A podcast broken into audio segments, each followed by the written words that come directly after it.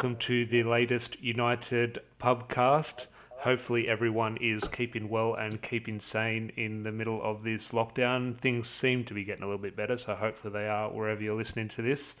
Um, like we have said pretty much since we started this podcast, um, if ever any of our listeners wanted to get in touch and talk about anything regarding you know their favourite player or their favourite game or how they started supporting United, etc., um, feel free to get in touch and we'll have you on the podcast because I think by the time now we're creeping up to 80 episodes, everyone is quite sick of hearing our thoughts on if Paul Pogba should stay or go. Sometimes it's good to get a um, different type of discussion. So one of our listeners all the way from the USA has got in touch and said just that, come on for a chat to kill some time and get a different opinion out there. So a big welcome to Baylor. How, how are you, mate?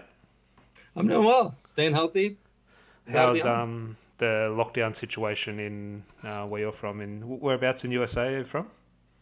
Um, uh, Purdue, um, uh, West Lafayette, so about three hours from Chicago, pretty much right in the middle in the Midwest.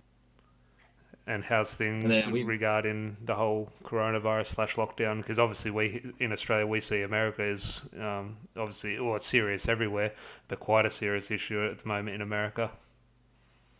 Yeah, it's also interesting because I actually live in a university town, um, Purdue University, and so they had to have a lot with a lot of international students. Um, we went on lockdown for my work, um, which because I work for the university, uh, probably about a month, a month and a half ago. I think I'm weeks. I think I just completed week six, work from home, and then, um, and then yeah, and then they sent up the students about a couple weeks home after that. So. Yeah well, hopefully, wherever you are listening to this, hopefully things are on the mend. And I'm sure, look, it, it seems a while away, but we are technically a day closer to United and football returning. Don't know when it is, but technically we have to be a day closer. So, something to look forward to. So, this podcast mainly is just going to be sort of just your story supporting United. Obviously, we face, face our own challenges in Australia, the way we support United. Obviously, the same thing in America. So, just get your opinions and ideas regarding that, and also little things like favourite players growing up, trips to Old Trafford, and etc. And hopefully, it's a good little discussion that people can listen to and enjoy over their sort of their one-hour exercise a day that the government allows, seemingly. So, um, okay, first of all, Baylor, sort of why United? How how did you sort of start supporting United, etc. Yeah, so we actually can thank my college roommate um, back in the day, about seven years ago, eight years ago now, um, who uh, was a Arsenal fan, and then so we started playing um, some FIFA games, and I hadn't heard about United. I could name like Real Madrid, but coverage coverage around where I lived and just my family just wasn't super into it. Like like to give you an example, like for the World Cup, the last the only World Cup I remember before I started following um, soccer was a Zidane headbutt, and that was all the coverage. Like it wasn't. I mean, the games would be on, but you had to. It wasn't like as high profile or high high thrown out. And then, yeah, we I watched Wayne Rooney play, and then just loved how just aggressive, and he just reminded me kind of that swagger and that arrogance, and then also the spectacular goals um, come to mind, and then just started falling in love. Read the history. Actually went to United's old um, old website where they had the history broken down by decade and read all of that and then started to really appreciate it and kind of just got the bug, I guess. Yeah, I think um, similar story for everyone. It's sort of everyone has their own sort of story in terms of sort of what drew them to United. But I think once you sort of, as you say, sort of got that bug, or whenever uh, someone makes that decision to support United, look, I hope everyone does this, but I think in general most people do or should do is read up on the history. I think it, even if sort of reading up on history isn't someone's thing, it's almost uh, the done thing. It's needed if you're going to be a Man United fan. I think it's very important. It's I don't think it's so much sort of as you say opening up and reading a book about the history, but it is something you go you do have to go and look back and sort of familiarize yourself with. Um, and I, I, think most United fans do. Um, unfortunately, I think there's a few that don't, a few high-profile ones that um, don't exactly know what is um, the club is built on. But um, it's good to know. Yeah, one of your first things is to go back and read up on the club. Now, just on that, you mentioned sort of footballers in the World Cup, Zidane, Rooney, etc. In re- specific to United, in terms of obviously introductions, you know, what was your first sort of memory of watching Man United? Oh, it was definitely like the 2008 2009. So that would have been like my freshman sophomore year, and my first real memory. Even though we had a great campaign, it was much more. You know, I'm starting just to get in and starting to watch it, and then luckily United was coming to Chicago, and that was about about three or four um, three or four hour drive for me. So we ended up getting tickets. Um, they played at Soldier Field, which um, is where the Chicago Bears play. Host, I think it has like seventy thousand capacity. And they're playing the Chicago Fire, which is the American MLS um, team. And then, yeah, we went there. I went with my mom, which had to be her first soccer match because I never grew up playing it. Um, even though I probably would have. Um, I wish I would have, but that's a topic for a little later. But what's what sport yeah, did you play we when you there. I remember um, they were champions as well. So, and then just kind of getting to see them live with Rio Ferdinand and Vidic and all the great heroes. But the one thing I remember is about minute 60 is when Wayne Rooney and Ryan Giggs got subbed on. And then you could just see, like, basically Rooney got his first touch and then started running directly at the back line. You could just see all the uh, defenders of the fire just like instantly fall back and instantly just retreat to their box. And he didn't score. I think he just passed it out wide. But uh but just being like, oh, this is a different level actually seeing it in person. Yeah, no, I think some players have that um almost, or especially a player like Wayne Rooney, go into, and no disrespect to the players in the MLS, but when he sort of takes that, I'd say, the greatest respect, step down, players like on the opposition see him as this superstar, and a, a, general fear just comes into the sort of system when he starts to run at you. And yeah, the first thought is to retreat, and almost sort of in awe of the um, players like Wayne Rooney, Ryan Giggs, etc. Um, but we'll get into sort of because United often it's quite regular they go to the USA, so we're going to touch on sort of their pre-season trips, etc. Um, in a little bit. But um, would Wayne Rooney or you mentioned there Ryan Giggs as well in terms of everyone sort of when they first start sport, you know, you have a favourite player or a player you're drawn to. Was it one of those that was your sort of the main man for you, or was it someone else? Because obviously that would have been Ronaldo's last season, so you probably wouldn't have seen. Yeah, obviously Ronaldo had a good season. Yeah, it was one. It was one of the end on, but I think it was it was one of those ones where like because I read the history followed up on the '90s teams, and it was much more of appreciation. So like Rooney got me in, and then Ronaldo kept me or like got my got my heart so to say, especially just with the way because that was he was still playing out wide a lot, but that was when he just kind of started to become not only the captain, turning into that, but the you know I guess maestro with a lot of the passes, and he always had the assist level, even on looking back in the '90s and early 2000s. But seeing him, you know, not have the speed that he just destroyed people on on the wing, it was a lot more. It was all more appreciation, and then just watching him, just being like, "Oh, that's like I could never do that with a uh, even when I'm playing my pickup games. I'm happy. I'm happy to get a ball clear for you know, for almost to the halfway line. I could never even do what he does with the ball. Yeah, no, um, obviously a very special player. What what about now in terms of that was a very successful period for the club, and obviously we're far from those days at the moment. It's only sort of ten years ago now, but um, in the current setup, um, is it is there a player that stands out for you now? Obviously, obviously just the introduction of Bruno Fernandes now, but obviously we've got the likes of Marcus Rashford. Um, everyone sort of, while he might not be the greatest player, um, everyone sort of has fallen in love with Scott McTominay, etc. Is there a player you really look at these days? Yeah, for these days, I've actually been trying to find out what to get on the kit sale, but uh, Rashford, Rashford probably throws in, um, kind of going along the lines of the academy and just kind of staying uh, true to that. Um, and then I do like McTominay a lot. Um, I think he's actually a lot of ways underrated. I know United fans, um, um, at least the ones I uh, we talk to and uh, listen to are pretty high on him, and I think he'll get better. And he's got the build as well to be a really strong force in the midfield. Yeah, well, I look at um just back on Ryan Giggs for a little bit. I look at um him and I was watching sort of just some of the stuff they have on MUTV, almost sort of little documentary sort of thing. And um, I think he had an interview with Marcus Rashford on it. Or they showed snippets of an interview with he did with Marcus Rashford. And obviously, different times, different eras, different players, etc. However, the way they burst onto the scene at a young age, in terms of obviously different positions, but oh, Rashford sometimes takes up that position on the left, but obviously plays the left side of midfield very very differently to Ryan Giggs. But um, that style of player, sort of that quick player who gets um, fans excited, etc., it's a very similar path Marcus Rashford has taken to Ryan Giggs. And obviously, he's not going to go on and achieve what Ryan Giggs has done. However, in terms of ability on the pitch, he very well could have a career at United for sort of 10, 15 years. And look, he's not going to, again, not going to reach Ryan Giggs' level. But um, it's interesting when you look at the way they burst onto the scene and the attributes they have in terms of their um, playing style. Well, I don't want to compare the two, yeah. but it is quite similar to Ryan Giggs, I think, in the way you view Marcus Rashford.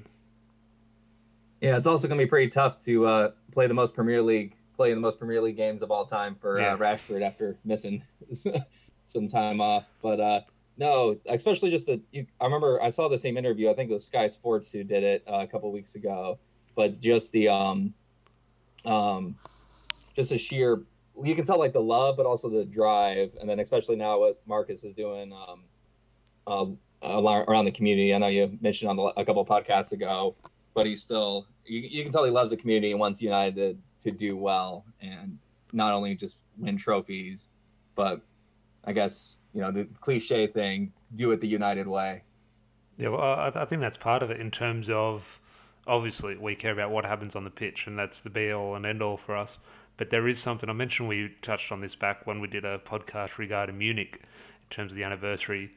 You almost and the club because they're so distant from everyone. Even if you live in, even if you live next to the football ground, the club and players are still so disconnected from the fans. However, there is some type of thing inside you which you almost treat them like family. They feel like family. So when they do something well off the pitch, you almost feel a sense of pride, and Marcus Rashford definitely does that in terms of a lot of the off-field stuff he does. Again, it's sort of nothing to do with me. However, I do feel proud and sort of okay. That's someone who's connected to me doing something. Because what's he raised? Like something like twenty million pound or something for um yeah, some still, of the communities. Yeah, and still counting. And just and it's kind of one of those things too. Like it's topics I know. Like you wouldn't even think about homelessness, like how it affects Manchester, but obviously it's a it seems to really hit the locals and the local community pretty hard there, and he's doing his best to help. And it's just nice, especially for a kid as young as he is as well, to kind of take almost take on that mantle. Where we've had plenty of other recent um, academy and star players who either don't know or just don't don't have that drive, and that also just kind of you know hits the hits our heartstrings with the with the fans as well. Mm. Yeah, not one hundred percent, and big respect to Marcus Rashford and the people around him for doing all the work they are doing. Now, we'll get back into football in a little bit, but um, we'll talk about. We had a few guys on a couple of weeks ago from. Um, um, they were living in Sydney at the time. Um, and actually, I think they're still here because of the whole lockdown and travel restrictions, etc. But a couple of guys from India and one of the supporters clubs in India, and um, it was interesting to get their take on supporting because obviously a massive fan base in India for United. Um, and sort of growing up in India, supporting you know the challenges because obviously they face big challenges in India, um, supporting United. So we're going to do that um, the same for the USA because I don't know if you've got any numbers off the top of your head, but USA obviously have a massive fan base, and that's sort of evident in sort of the regularity United travel there for pre-season. Well, speaking of pre, yeah, it's, yeah, it's definitely huge. Um, I know the time difference here. We're only five hours behind, so which is actually super nice when it comes to finals because finals are usually played at two or three p.m. Um, on a Saturday, so we can usually um, enjoy that pretty well. um, and then after, depending on how the results are, but um, yeah, it's um as far as like the supporting group culture, it's a lot more driven kind of by social media and Facebook.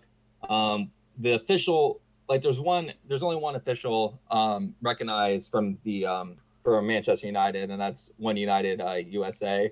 And then they um, they manage themselves and have different branches, and a lot of it kind of goes on more soccer heavy or also population uh, places. And unfortunately, I just haven't lived in um, the biggest place I lived is Indianapolis, and we didn't have a recognized branch there, but we did have a couple of um, a couple of like just friends that I met through um, just meetup groups on Facebook and that. Mm. So that's always been fun. And then so it's kind of a little more scattered. There's not like the I Love United things I know they put on a lot are usually hosted in the bigger cities such as like Dallas and New York, which I would have to fly to, or like us here in the Midwest.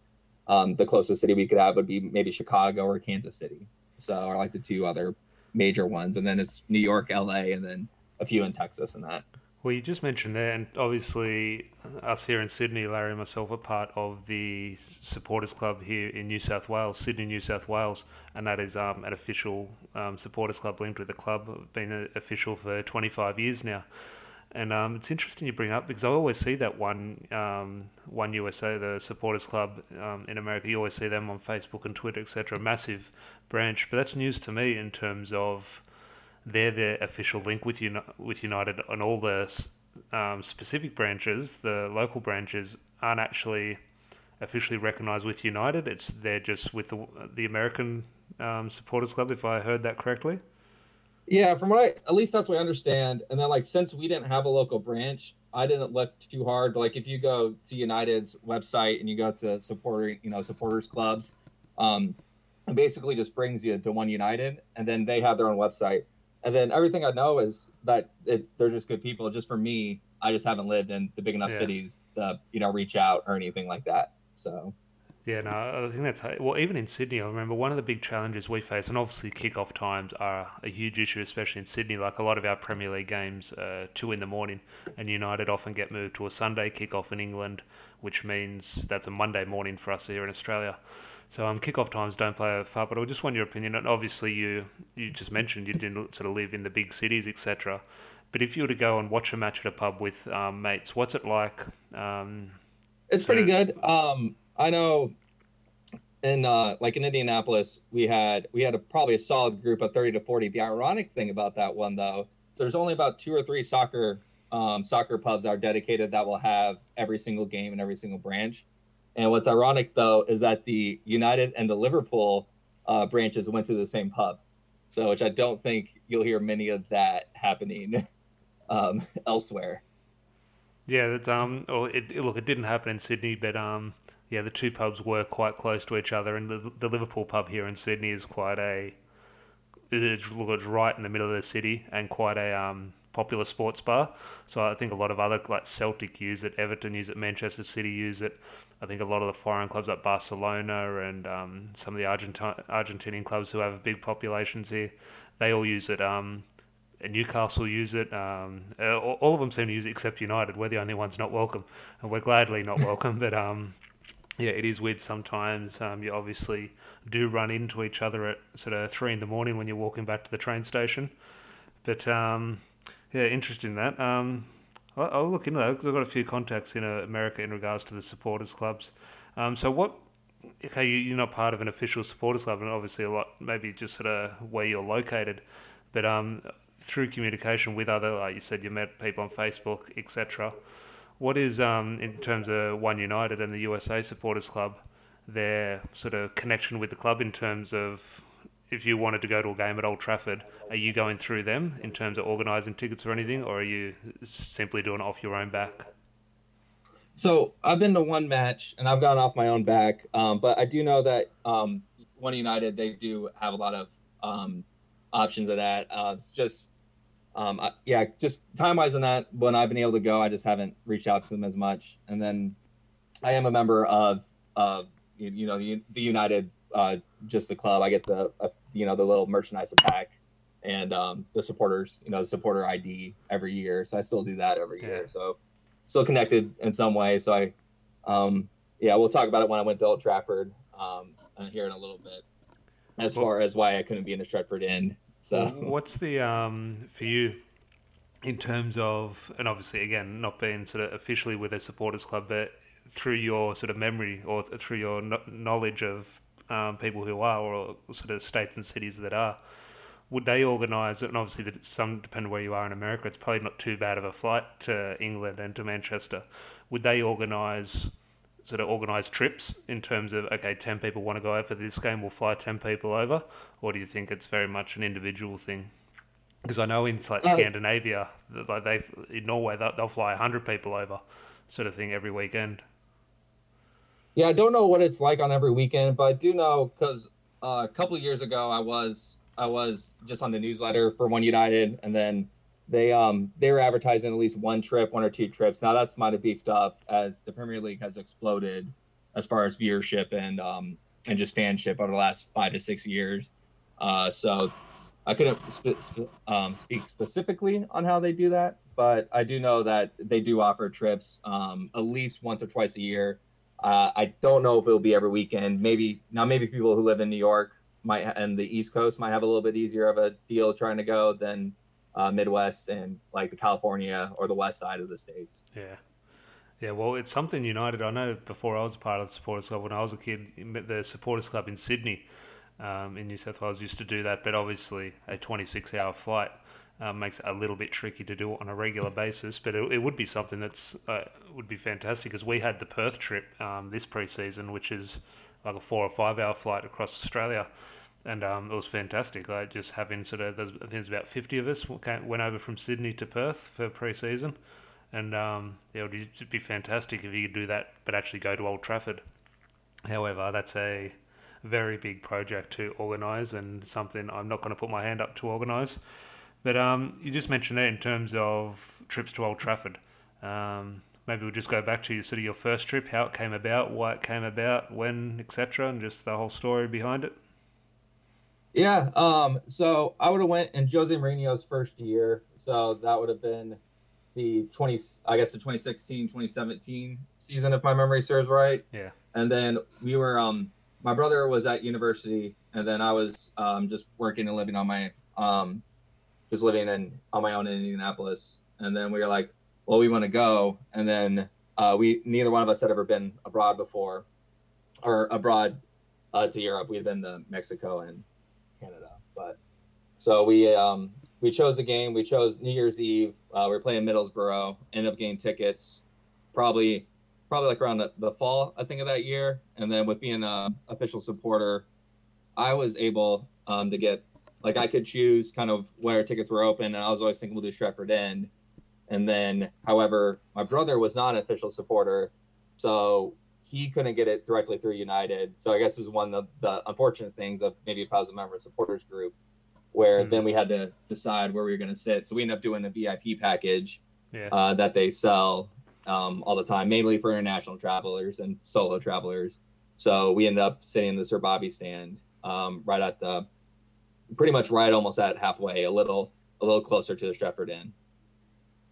No, that, that'd be good seats. I've never, yeah, never, never sat in the main stand. Yeah, so it was it was two one. Um, it was I know I'll always have a special heart for Pogba, which I know is I'm kind of in the same boat where I'm a little tired of the circus, but he got a he got our winner in the 85th minute, and then just we went out to the night for New Year's Eve just to celebrate and had a great time. Um, so I always have a little special play for Pogba in that heart, and then yeah, I got to meet Paddy Crerand as well, um, which okay, is great. Yeah. So we did the we had the option to do like the um, breakfast before and then go see the game, or game and then go see uh, get dinner. And then we did um, the dinner, and we got to meet uh, a couple people from England, a um, couple people from Israel, and we're all at our table and just talked about the game and just being fans of United. And then Paddy came and asked a few questions and got to chat with him for a little bit. And then yeah, and then we were since that was our first time, it was kind of a whirlwind trip. Uh, so it was me, my brother, my mom. We all went, and then we did London for a few days. Then we went to Manchester for the match, and then down to Paris, and then we did Munich for a few days. So didn't get to spend too much time in Manchester. Didn't get to check it out um, a crazy amount, but yeah. So that was a lot of fun though, and it was a great game. Yeah, now from memory, that game, yeah, as you mentioned, Pogba got the win. I think we are one 0 down. Um, it was two, uh, two, late goals, wasn't it? Martial, I think, got the equaliser, mm-hmm. and um, Pogba. And again, look, a two-one win at home to Middlesbrough is not something that um sort of DVDs are made of. But um, I remember that game. That was a big a big moment. Um, a big goal by Pogba at the end. So any late win in front of the Stretford end is um sort of going to be celebrated hotly. And um, I still remember that one. I, I wouldn't say Pogba's sort of finest moment in a United shirt, but um, at the time I think it probably was. So I remember that the game um, vividly. Um, yeah, and he also always also get the celebration. I also see it on the Twitter, the uh, little samba, I guess dance he does. Uh, oh, occasional pop up on the meme, and that's where that that's where that uh, meme is from at that game. And it was actually he came to our sideline, um, so I do remember seeing it. But the one thing, the funny thing I remember about that game is Zlatan's disallowed goal in the first half, where he went up and then he got a uh, he got his boot, and his boot his boot was high was high for maybe most players, but Zlatan being six five, yeah. um, you know, it was right around his waist, but the keeper was coming out. He got to the ball, didn't even touch the Oh keeper. yeah, yeah. we true, couldn't yeah. see it. I was on the far end. So, but I remember going in. We thought we were up one 0 A few minutes, about probably ten minutes from halftime, and then just crazy. And then all of a sudden we see, the you know, the ref and the disallowed goal, and this is before VAR. So, and that maybe VAR would have saved us there, but, but the um, but yeah, the call the call was um the call was a little frustrating, and then uh, also Zlatan being probably my favorite player that entire season. Uh, not seeing him score, which was surprising because he's on a tear. And then he got the assist with Martial um, after we went down. Martial, I think, scored in, I think it was like the, they were pretty quick. It was, I think it was like 82nd or maybe in the late 70s, and then Pogba in the 85th because I 85th going in the 86th minute. I do remember that, and then just being like, because once we got the equalizer, I was like, man, I'll just take a draw. I just don't want to see us lose. And yeah, uh, I think that's important for any anyone going over in terms of their first game. And look, you can never pick it. Uh, people sort of expect when they buy a ticket, they expect to get what they want. Football's football. Sometimes you don't win football games, but um, for anyone's first game, it's very important you get a win um, because you obviously spent a lot of money, a lot of investment to go over there. Um, it's obviously important United win, so I'm glad for you that. I, hate to hear stories where people sort of travel across the world for their first game and obviously things don't go to plan and they lose. Sometimes that's um, pretty sad to hear. Sometimes I remember one guy. Remember a couple of years ago there was that bomb scare at Old Trafford, and um, oh yeah, I remember one guy Late in the travelled. He spent like a year's wages going over somewhere in South Africa or something, and the game was called off, and yeah, he's in tears. And he's like, they- they sorted tickets out and rearranged his flights. A few people got involved to help out, which was good. But I remember seeing news of that come through. I was thinking, oh, he just felt absolutely gutted for him. Yeah, no, that was I do remember seeing that, and then um, especially since it was late, so late in the season, there's no way where like you know we, for I know it's rare to get rained out, but that's something that could happen. We were like, well, if it gets rained out, we can um, we can try to come back, and a couple days later, we'll just go later to Paris. Was our backup plan? We'll just get tickets and make it happen some way or another. Yeah, well, the, the, actually, the last game I've been to, uh, it's it's years ago now, um, was Ferguson's last season, and we're playing Liverpool at home, and it was in the middle of winter, it was early January, and there was a lot of snow around England at the time, and the, the match was never sort of in real doubt of being called off, but um, I think maybe one game, maybe the week before, was called off due to snow, sort of thing. And um, there was just always the fear in the back of my head, like this is going to be my first United v Liverpool match, and um, there was a big fear, thing. Oh my god, if this gets called off, and I was obviously, I was I was flying back to Australia like the day after or two days after, so I could I wouldn't be able to make sort of a, a rearranged fixture. Um, I definitely was shitting it that week, but um, thank God um, the gods smiled on my side and I was able to watch it. But um, I think you also mentioned you've done obviously done the tour of Old Trafford. Yeah, I done the we did the tour twice. So I did the tour like we we stayed at Hotel Football um during our match during our match trip, and then a couple years later, I went with my uncle and his family, and uh, we had a this was our first time at uh, abroad as well. So we ended up having a golf trip. So we were there during the summer, and so we just was actually from London on our way up to St Andrews, and we uh, we stopped at Manchester uh, for a couple hours, did the tour, um, got got a kid and some scarves, and yeah, just overall happy. It was kind of nice. Uh, it, it was one of those things where I know you're you've probably been been to Manchester a lot more. I would have liked to actually explore the city, um, but it's it's one of those things where you know United draws me in, and since I don't get to go over to Europe every year, um, it's kind of more of like, well, I still want to try to fit as much as I can. So, in that aspect, we probably fit maybe sometimes too many cities, but Yeah. Well, I think Manchester yeah, often gets a. Uh, it was super nice. Yeah, well, Manchester often gets a sort of, I think, a bad rap sometimes in terms of a lot of people sort of throw sort of shade at the weather in terms of that being the overriding factor. However, for anyone going into Manchester, it is a nice city, a very historical city, sort of really nice architecture. I think it's well, one of my favourite cities in the world. Now, obviously, the weather sort of does play a part, and that is obviously important to a lot of people. But um, in terms of the visual aspect of the city, I, I love Manchester. I think it's um, a great city. But um, we'll move on a little bit too often, or to what is a always relevant discussion and one we have talked about in recent podcasts, and I'm sure we will um, in future podcasts. Now, probably good to have an American on for this one. We're going to talk about a few famous Americans in regards to United and the um, the Glazers. Um, we're going to talk about a few things because obviously you would have a very different or very different um, insight and sort of opinion on the way they've done things, the way they will do things, and etc. So um, I think maybe we'll start off with um, sort of the it's Tampa Bay Buccaneers they own, right? That's correct. Yes, yeah, yeah so they've owned them. The NFL franchise. Just um, just your opinion on terms of do you remember when you sort of heard that they were the owners of United? Because obviously they bought in 2005. That was before your time. Just wondering when you sort of start supporting United and you found out the Glazers were in charge, if you knew about them then or etc. Yeah, it was kind of one of those things. I remember one of my good friends from California, who um, one of my fraternity brothers, who also was a United fan and kind of helped form that while I was, you know, starting to get into soccer in college. And he um he kind of asked me what my thoughts on the Glazers were, and he kind of broke it down a little bit. And I was like, well, this is under Sir Alex. You know, we're still winning. We're still competing at a high level. You know, they they got money, and and one interesting thing with them, and as as far as like they have the they have a very unite or a very American uh, professional sports view of how to run a sports organization.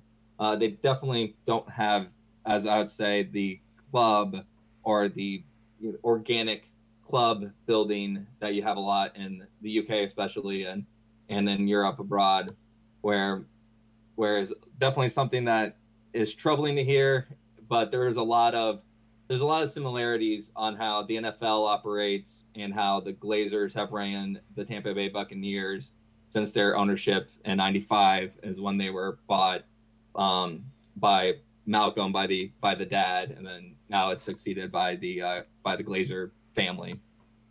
Well, what's um in terms of obviously you know, and everyone knows sort of United's opinion or United fans' view on the Glazers, etc. Um, what's the relationship like within the Tampa Bay Buccaneers fans in terms of how's their relationship sort of changed with the Glazers over time? Because obviously you said 1995, so it's even longer. Um, has it sort of been up and down, or has it always been a consistent feeling towards them? It's only it's probably I know it's gotten worse. Um, as far as what I can tell, I I've never lived in Florida and never I don't have any friends at Tampa Bay. It's kind of what you can just find online. What one thing that is very inter or unique to um, the NFL and just all American sports is that there's no relegation or promotion. So it's all like the 32 teams are the 32 teams, and they're going to have their franchise. And then the only way an owner can lose his franchise is if they decide to sell or they decide they get out, uh, they get voted out by the other owners. And we've only seen, I've only seen that happen once in my lifetime, and that was in the NBA with the LA Clippers a few years ago with their owner Don Sterling being voted out. Hmm. Well, what and, um, success have Tampa Bay had over the years in that last, what would be, 20, 30 years sort of thing? Have they been, I know nothing about NFL, um, have they been successful or have they had any sort of high points, low points? So they've had they've had one high point. They won a Super Bowl. I want to uh, I want to say it was 2002, and so they won one Super Bowl. They haven't they've been to the playoffs I think once in the last 10 years, and it hasn't been like they haven't been near competitive at all. And um, they which ironically actually in the 70s when the Tampa Bay was first founded, they were one of the first expansion teams. They actually went they went winless for three years straight. I think it was 0 and 20. I think it was like 0 and 28 or maybe 0 and 30 something, which for an NFL at that time, I think only had 14 games or 12 games a season. Jeez, yeah. So, um, so and that view, they're doing better, but a lot of it is on how the NFL is run. A lot of the money sharing and the profit sharing is split on a national level. So, like most of the only one team is publicly traded, and the NFL is a private entity since 2015. So they in America they're they don't have to share all the private entities don't have to share any financial status. Hmm. But what we can tell from the team that is publicly traded, we do know that they have made about 40 to 45 percent of their income just on revenue, uh, on ticket on local ticket sales and like jersey sales and that. And then the other 50 percent or over a little over 50 percent comes from national revenues. That's TV, the NFL TV sponsorship, as well as NFL major sponsor brands that like are um, alcohol companies and a couple of other that. So where that ropes into the Glazers though is that there's a lot because they're making more than half of their revenue, and then they can kind of keep costs down for player salary. There's not a lot of incentive to be great and win Super Bowls because there are bonuses, but those bonuses are usually determined by the winning team. And then the NFL does give a bonus, but it's pretty minuscule compared to the overall guaranteed revenue you can expect. Well, you, ju- you just mentioned earlier in terms of maybe their last Super Bowl was the early 2000s and they haven't made the playoffs for a while, maybe the best part of a decade. Just wondering, maybe not. You've just said you, you sort of don't have any f- family or friends who are Buccaneers fans or anyone from Florida.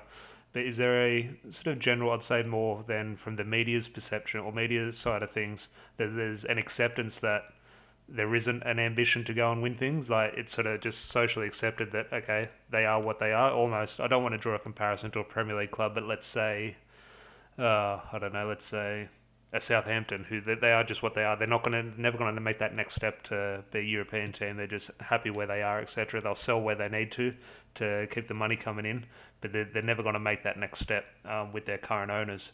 Is there that sort of opinion with the Tampa Bay Buccaneers?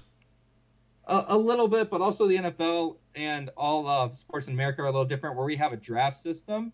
So the idea, and um, if I I'll break down as best as I can, but like so we have our college our college level sports, which like so you have college football, and then the draft is going on right now. So for example, like there's no academies or anything. Like Tampa Bay just can't like scout a top tier quarterback at the age of 11 and be like, I want him. He kind of has to fall to them, or they have to sign him.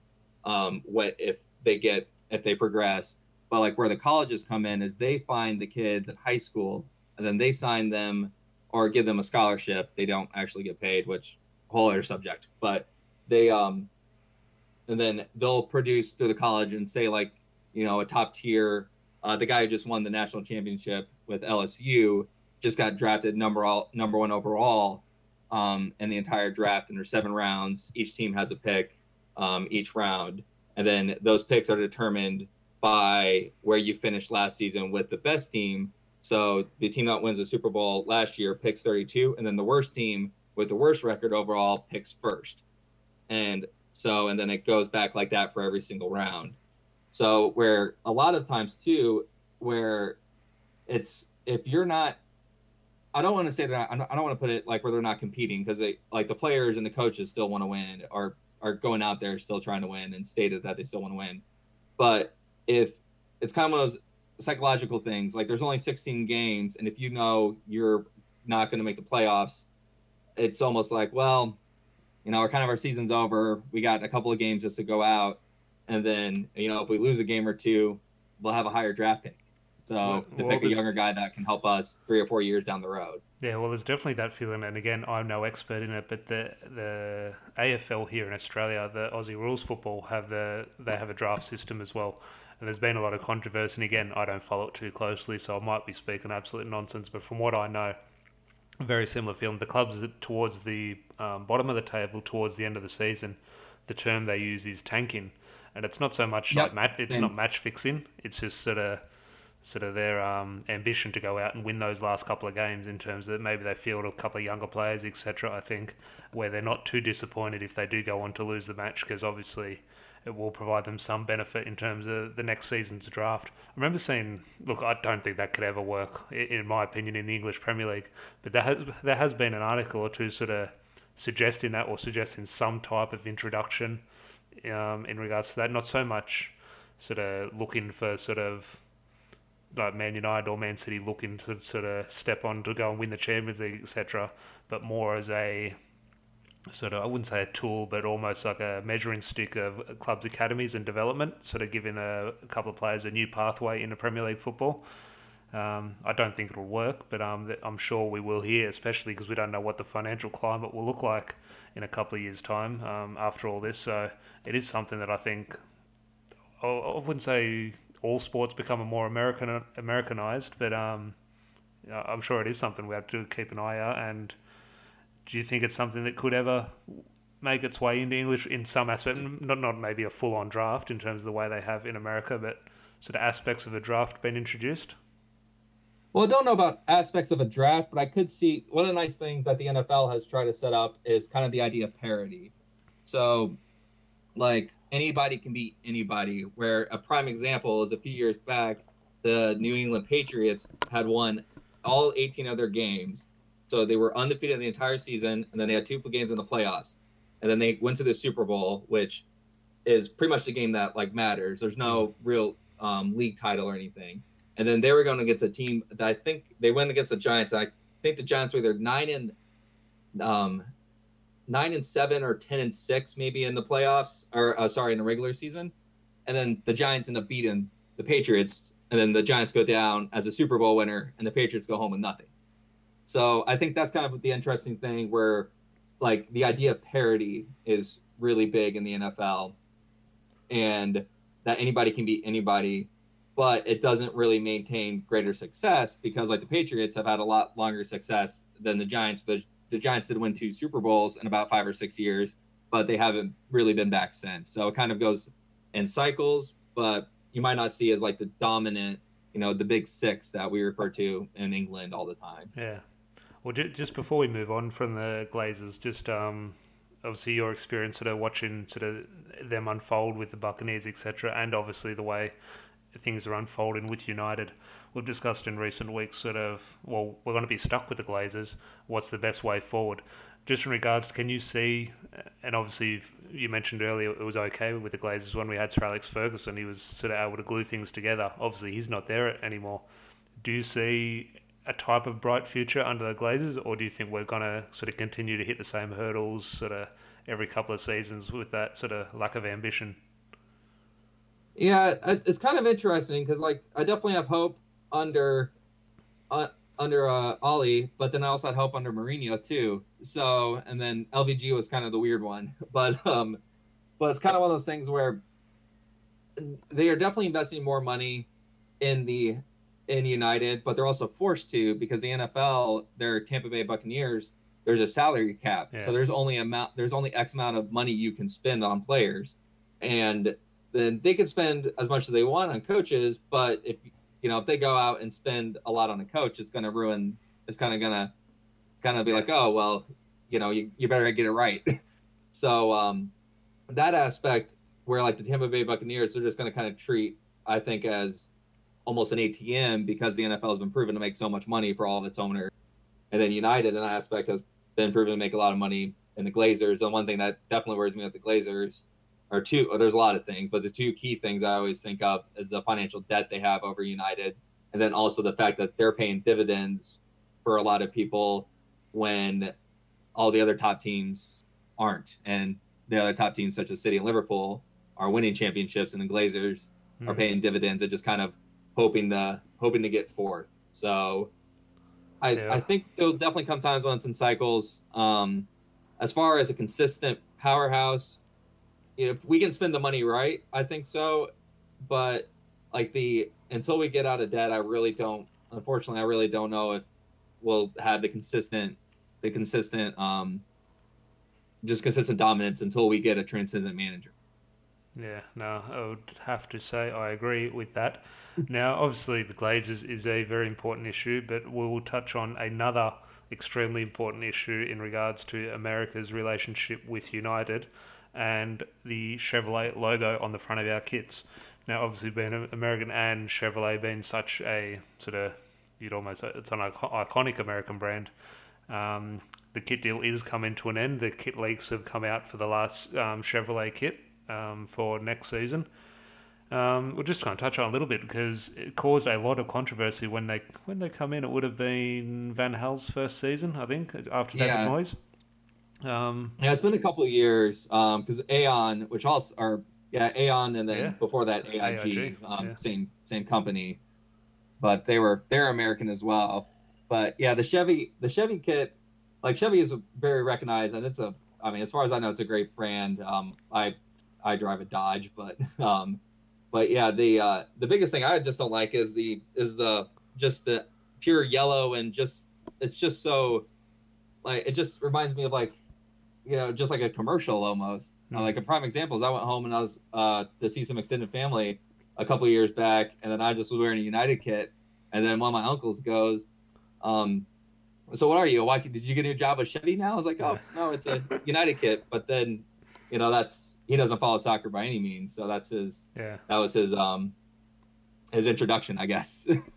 well, is there a um I don't know way to word it um in terms of look, their time is coming to an end now, and I think look, every sponsorship will come to an end. They'll sort of naturally reach sort of an organic agreement saying, okay, it's time to move on for both parties. But um, obviously, being on the front of United shirt is a big goal for sort of any company.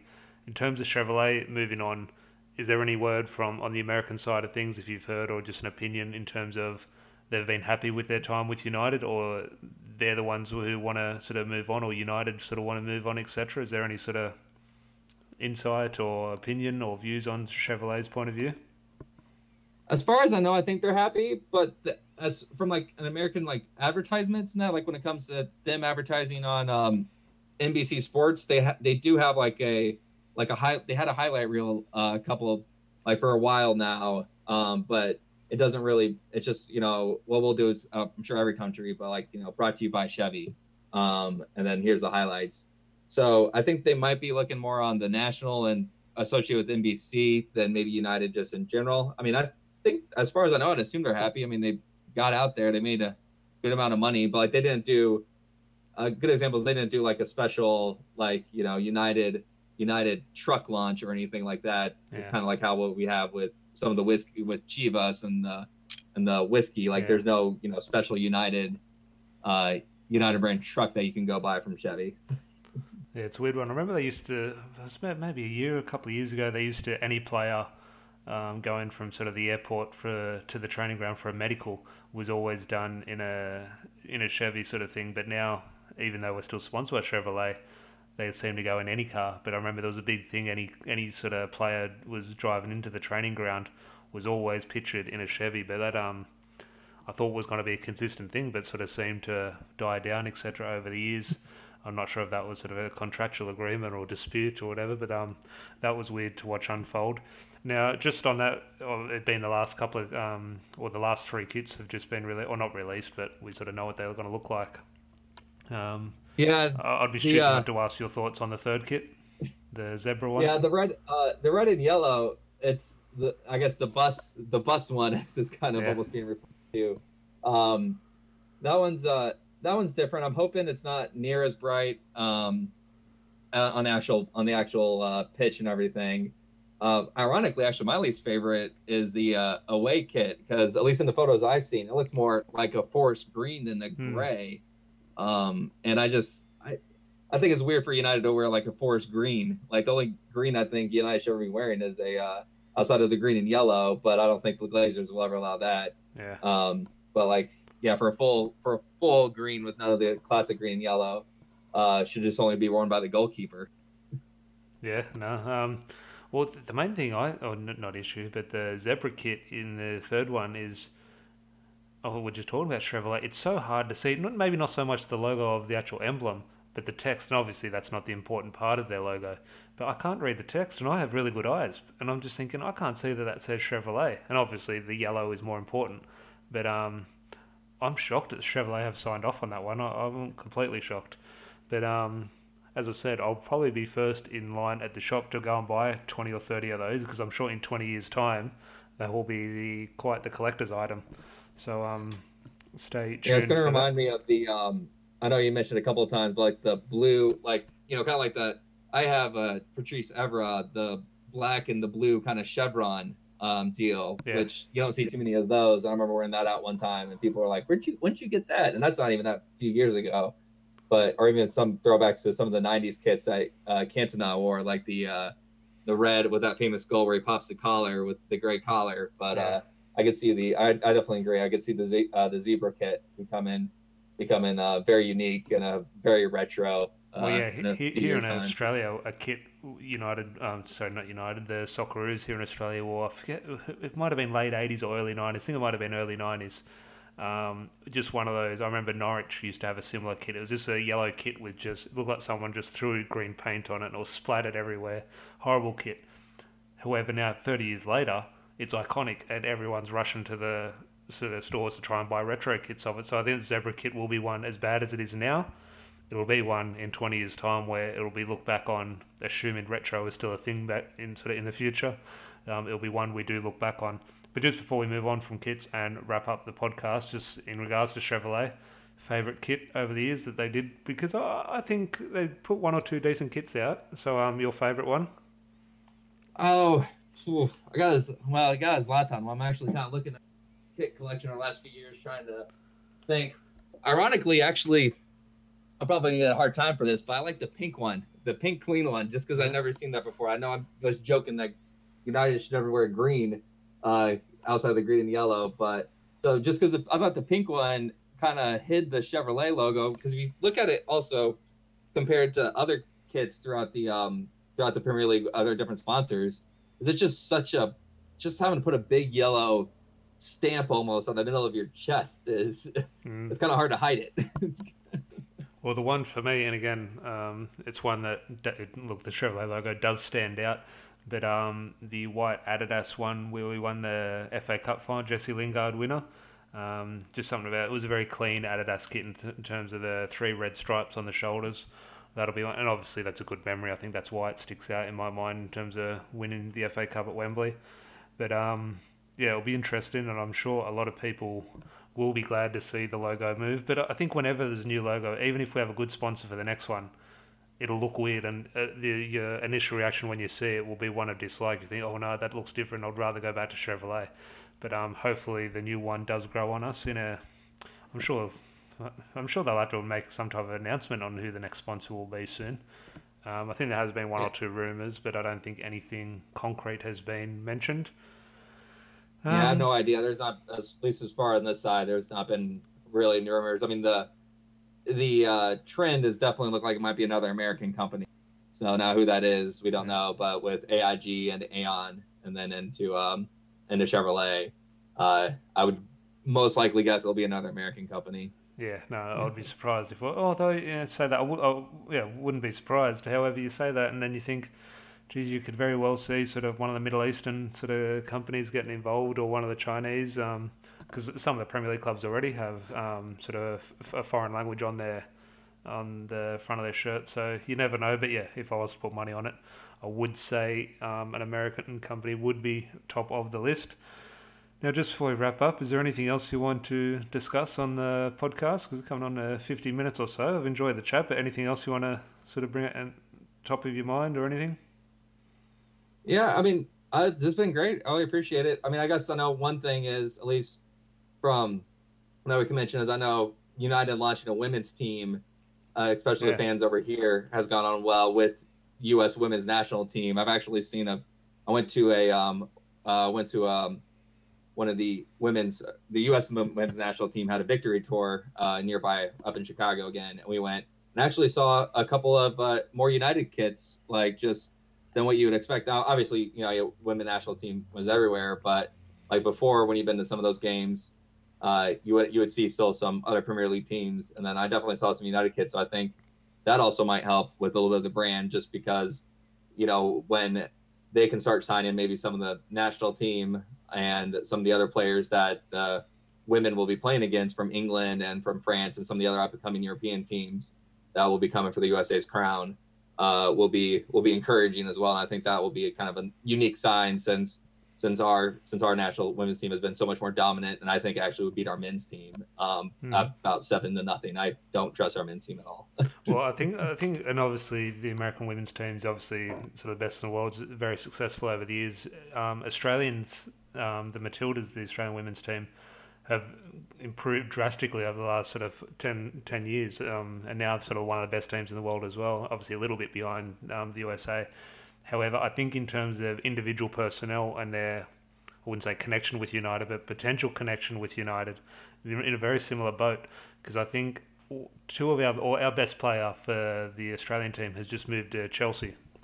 And, yep, um, Sam Kerr. Yeah, Sam I got Kerr. to see her play in. Uh yeah, sorry, I got to see her play in Chicago. So because she played for the oh, Chicago. Yeah, she did too. Um, yeah. Yeah. Yeah, she had to play for Chicago's US uh, USWL team, and, and then, I think uh, one of our other strikers, I think Caitlin Foord, uh, one of our other strikers, she's moved to Arsenal, I think, from memory. And um, I'm just thinking, for Australia's point of view, um, from a selfish point of view, if one of them could make that move to United, um, obviously United aren't the best team at the moment in terms of this, where they've had to start from, but obviously they're in the top division now. I'm just thinking if one could get that move to United, it would just it would, be, it would be massive for the game in this country because we've obviously only had Mark Bosnich has been the only Australian to play for United in the men's team. But I'm thinking the women's game has overtaken, not overtaken the men's game in Australia, but very similar to in America, from what I know, is there's a lot more support and a lot more backing of, in terms of public perception of the women's team compared to the men's team. The men's team in both our countries have a lot of issues, a lot of problems, but it continues to grow for the women's game. So I'm just thinking if one of our players in the women's team from Australia could make that move to United, um, obviously for United it is what it is, but from a um, national point of view for ourselves, for either um, us in Australia or yourself in America, um, it would be massive um, to see that. Because who's the last Yeah, American? Who's the last American to play for United? It'd be Uh, Tim Howard, yeah, I Tim uh, the goalkeeper. And uh, so it's kind of interesting, though. We won't see many of the U.S. women's national team moving up broad. Uh, I think it'll build up the other teams because our current league, our current Yeah, women's yeah. professional league, has a contract with uh, U.S. Soccer, where all the uh, players for the national team Okay, have yeah. to play for a club in America, which is great and makes sense. But unfortunately, like I think even like Alex Morgan, our star striker, when she played for Lyon and winning Champions Leagues over there, um, she had said she was more tested than when she was playing in the um, in the WSL. Do you think a player Um, like that? Do you think a player like that, like a player with a big name like that, when maybe he, you almost see the opposite, where a player in Europe comes to the end of their career, they go over to the MLS. Could you see a player like that when their national career is maybe over, make the move over to England for a year or two? Oh yeah, I'm ex- if Carli Lloyd, I could see Carli Lloyd definitely going over the money. Like Lyon, I know sometimes the money um, in Europe is a little stronger uh, than the WSL, uh, where they our women's team makes most most of their money from playing for the women for the national team, and then sponsorship deals. But like Carli Lloyd, this was looking like it might be her last Olympics. Now with that being pushed back to 2021, it'll be a little interesting to see. But I could definitely see Carli Lloyd going over and playing playing for a few years. Um, now, who knows um, what team what team she'll play for or what country? Because I think it might just go down to what country she wants to live in. Yeah. Well, I think that is a good little because I have made contact with one or two people, and this isn't on the horizon, but hopefully, um, maybe in the next couple of months, we will have a player from the United Women's team on the podcast. We'll just have a one or two contacts at the moment, but um, I think that would be good to have on because obviously we're not getting um, a current player in the for the men's team on the podcast. So, um, but I think there is a chance we might be able to have a discussion and a chat with one of the players. I'm not sure who at the moment, but um, I think that would be a good podcast, um, having what we can call as a current United player um, on the podcast. So stay tuned for that. But I think that is a good spot to finish the podcast on. Um, first of all, thank you for coming on, mate. Um, pleasure to have a chat to you. It's coming on to about an hour now. But as I said, in terms of anyone else who wants to come on and have a podcast like this, whether it be you talk about sort of your story, where you're from, etc., or you want to talk about your favourite game or favourite player, um, get in touch because, as I said, me and Larry are now working from home. We have nothing better to do. So um, having an hour to chat about United is good for us. It's good for our health. Um, hopefully, people enjoy listening to it. Um, Baylor, thanks again, man. Yeah, really enjoyed it. Uh, yeah, just appreciate all the stuff you guys do, and look forward to hearing from all the podcasts coming forward. No, pleasure. And uh, yeah, we'll have you on again, especially hopefully when football returns. We can discuss a little bit of football after a match or before a match or something. Um, we'll definitely do that. Paul so, Pogba to Real Madrid. Paul Pogba to Real Madrid for 500 mil, right? yeah, well, well, no, I'm sure you can come into one of the next 30 Paul Pogba episodes. Um, we won't be short of content on there. But um, again, thank you everyone for listening. Um, please like and share all our stuff on Twitter, Facebook, etc., and give the podcast a like. And we will chat to you sometime next week. So thanks for that and cheers. Yeah.